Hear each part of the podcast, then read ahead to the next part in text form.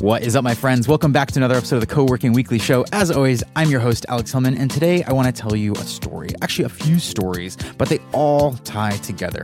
And they begin with an email that I received over the summer while we were in the throes of getting Indy Hall ready to move. And I got an email from a mailing list. And I don't subscribe to a lot of mailing lists, and the ones that I do subscribe to don't always get my full attention. But there's one in particular that always gets my attention, and it's called The Listserve. Sounds kind of ominous, I know. But you can check out thelistserve.com and sign up yourself. It's a super interesting kind of social experiment where people sign up for the listserv, also are entered into a lottery for an opportunity to post to the listserv. So every day, a new email goes out from another subscriber to the list, and they're allowed to share essentially anything that they want to share with the other folks who are on that list. So I think this attracts people who are genuinely curious and doing interesting things. Sometimes people are posting about, you know, their philosophy on something, or a question that they have, or something that they're working on or they find interesting or challenging, a very personal story.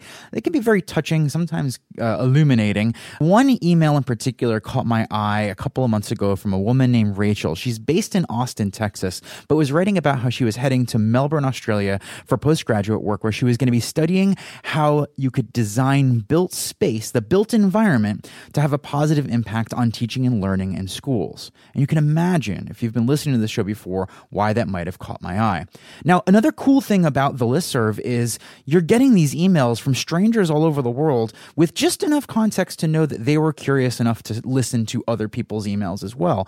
And you get their email address. And so for the first time, after having received hundreds, maybe thousands of listserv emails over the years, I replied to my first one, to this woman, Rachel. And I said, you know, my background's in co-working. I've been running a co-working space since before it became a part of the major zeitgeist. I'm interested in a lot of the same things that you are in terms of how we can use the built environment to influence how people interact with each other.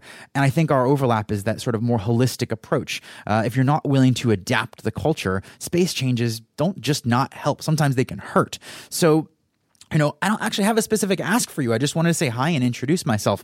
And it was this very cool, sort of serendipitous way to reach out to a stranger who I knew I had something in common with. And she immediately responded. And Rachel, if you're out there listening to this story, I hope I can express to you how much joy your response brought me.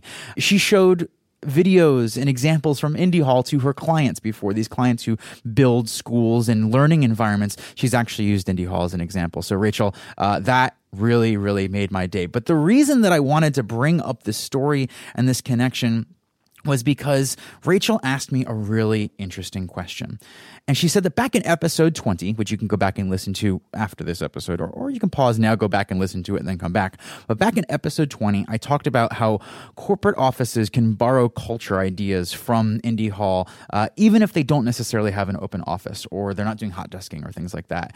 And Rachel asked me if I thought that those things, is a collaborative culture really possible? Are there elements of space that are non-negotiable? You know, she's coming from an architectural perspective where space design matters, and maybe asking the question, well, does it matter as much as I think it does? And I've been sitting on this email for literally a week, super excited to sit down and record this answer because I've been thinking about an experience that I had 1 year ago, almost to the week, where Sam and I went to the Coworking Canada conference, and we did a sort of recap episode about that as well. We'll link to that in the show notes. But one of the really interesting experiences that I had at that conference specifically was going on a tour of a couple of different co-housing communities. Now, if you've never been to a co-working industry conference before, I encourage you to try. If travel's a problem for you, you should look out for the People at Work Summit, which we're going to be doing again next spring. But the in-person conferences, one of the elements that I think makes them very fun for a lot of folks who don't get to tour co-working spaces very often is to go and tour that local city's co-working space scene and see some examples of how people are creating built environments for people to work together. Now, here's where I've got to be honest with you is I don't generally go on these tours. I've been on lots of them in the past, and I visit and work with co-working spaces all over the world. unless I have a very specific reason to go to a very specific co-working space, I'm kind of used to seeing the same patterns play out over and over and over. And it's been a while since I've seen or learned something remarkable and new on one of these co-working space tours. Not saying you shouldn't go, but my point is once you've toured a handful of co-working spaces, there's a pretty good chance you're going to stop seeing really remarkably new things. However, the organizers of the Coworking Canada conference did something very interesting, and they created this co-housing, co-living tour, and that's something that's on the fringe of my interests. It's something that I wanted to see and something I hadn't had a chance to experience before. And so I signed up for that. And I went on this tour with a handful of friends and a handful of strangers, which is always a fun part of these experiences, meeting new people as you tour around a city. And it turned out that we were going to two different co-housing communities. And I want to describe them a little bit to you, and then I'll explain how this ties back to Rachel's story about the importance of the built space for community building. So the first co-housing, co-living tour that we went on was a 100-year-old co-op called the Bain Co-op. And if you can imagine a neighborhood that was developed in the early 1900s by an architect who came over from, I believe, the Netherlands, just outside of Toronto, sort of in the near suburbs of Toronto, and designed an intentional community from the ground up with all of the elements that you could imagine communal living in a urban, suburban sort of fringe neighborhood. So you've got sort of urban density, but enough space for yards. You've got houses where the front yards sort of wrap around each other. So if the kids are playing in front of the house, they're actually playing in front of multiple houses' front yards. The parents can watch them from the second-story kitchens. The co-op infrastructure, the fact that the residents actually owned the homes as well as sort of the clubhouse, the shared spaces, also lent to a communal experience. And this was sort of like the textbook, tick the boxes, community space design. Like if you were doing your grad student work or your research on communal spaces, this is the kind of place you would tour, take notes, and figure out what you could borrow from. And there was a very interesting part. I would actually say the most interesting part of this was the fact that somewhere in the 70s or so, the Bain Co-op actually became privatized. Sort of by accident, I understand, where a single buyer, a real estate developer, was buying units one by one by one, and lo and behold, they ended up owning some majority, essentially turned it into a local, I don't want to call it a slum. It wasn't that aggressive, but they definitely took all of the elements that made it great. The maintenance quality dropped off. The community buy-in dropped off. And it wasn't until the late 90s that the community banded together, convinced the city of Toronto to buy the Bain Co-op back from this real estate developer while they restructured the co-op and re-implemented the co-op. So there is a very interesting story in the history of the Bain Co-op that I think is much more interesting than the built infrastructure of it, though the built infrastructure is indicative of sort of designed, built, intentional community spaces. So I left there going, all right, well, I don't really have personal aspirations of designing community space at neighborhood scale like that, where it's all sort of all part of a neighborhood. It almost reminded me of the way like suburban residential developments are built, right? Where, you know, you drive into an entrance and you're in it, and then you enter it and you leave it. Real neighborhoods don't really work that way. They don't have such clearly defined boundaries where this did. And actually, frankly, that turns me off. But that wasn't the most exciting part. The most exciting part was the second tour. And it was a tour of a place, we'll call it a place for the sake of conversation, but it was truly a tour of the Liberty Village Residency Association. And the LVRA, simply, it's about connecting you to your neighbors. It's about social cohesion. It's about making the village as friendly and neighborly a place as we possibly can, because that makes us all a whole bunch happier and a whole bunch safer. And this is where things get back to Rachel's question about, does the built space matter, or are there deal breakers? And I want to describe to you what I experienced as I cruised into this neighborhood, again, just on the outskirts of Toronto. And this is a neighborhood where previously, and I'm imagining a couple of decades ago, up until a couple of decades ago, there was a fair bit of local industry. So you had warehouses, manufacturing, some sort of probably trucking, bringing equipment and supplies in and out. And as those industries die off, those areas often are left to rot. Some places in the parts of the world where I live, in Philadelphia, Pennsylvania, sort of the Rust Belt of America, those industrial areas have been left to rot, in some cases far too long, because people expected and hoped for those industries to come back. But in some places, and this is one of them, people got smart and they said, let's go in and redevelop it. Let's buy up the land. Let's turn it into something useful and active and alive now. And this is one of those cases where that effort goes horribly, horribly wrong. When I walked into Liberty Village, which is a collection of apartment buildings, condo buildings more specifically, towers. We're talking 20 to 30 story or taller towers lining the streets. You're in Toronto, so if you can imagine what the winters are like while you're trying to walk the street between these horribly oppressive, some of the ugliest architecture I've ever seen, these ugly fronts, the cold wind would cut through you. This is, in every sense of the term, the opposite of what I think of when I think of community experience. These buildings don't do anything to invite people to come together. In fact, in many cases, they actively divide them. Unless you're a resident of a building, you can't enter that building without the permission of another resident. They're heavily guarded, access control. There is a common courtyard between them, but you can imagine what that is like and how that's used when the buildings that surround it aren't inviting or interactive at all. So why am I bringing this up? Why am I talking about this so much? Well, we got a tour from a guy named Todd Hoffley, who is the founder of the Liberty Village Residency Association. Not the founder of any of these buildings. In fact, he was a resident of one of the buildings. He was a condo owner, and he bought a condo and realized that he was missing something, and it was that community connection. Actually, these buildings, so designed to divide, were doing their job.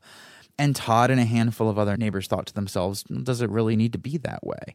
And they started organizing amongst themselves. So what's happening in Liberty Village is really cool, and it's not happening anywhere else, and I think we really need to take advantage of this.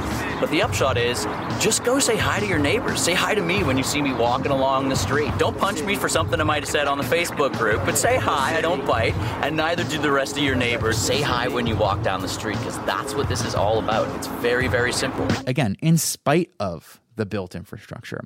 And they started using tools like Facebook groups. And at first it was just one building and people coming together. And it wasn't people coming together necessarily to make the building better, but coming together to improve each other's lives. If somebody was homesick from work, they would post, hey, I'm homesick from work. Does anybody have any movie recommendations that I can watch? And somebody would not only recommend movies, but offer to drop by with some DVDs. Those kinds of interactions. And as Todd is telling me this story, I'm realizing how familiar this sounds to the underpinnings of what has made Indy Hall and many co-working spaces that I know so successful. Not that the built infrastructure is a certain way, but that people come together in a certain way to support one another, to improve the experience for one another. And through a number of individual smaller steps, and I would love to bring Todd on the show to describe this story at some point in the near future, but I wanted to answer Rachel's question because it's been on my mind for the last week. The fact that Todd organized his neighbors around connecting with each other, around helping each other, around making the living experience better than it would have been if they hadn't done anything. And in this particular case, in spite of the built infrastructure, it showed me in the clearest example I've ever seen how there are no deal breakers when it comes to the built infrastructure. Now, can the built infrastructure help? Absolutely. Could they have removed certain elements of the design of the building or changed certain elements of the design of these buildings to encourage community interactions? Absolutely.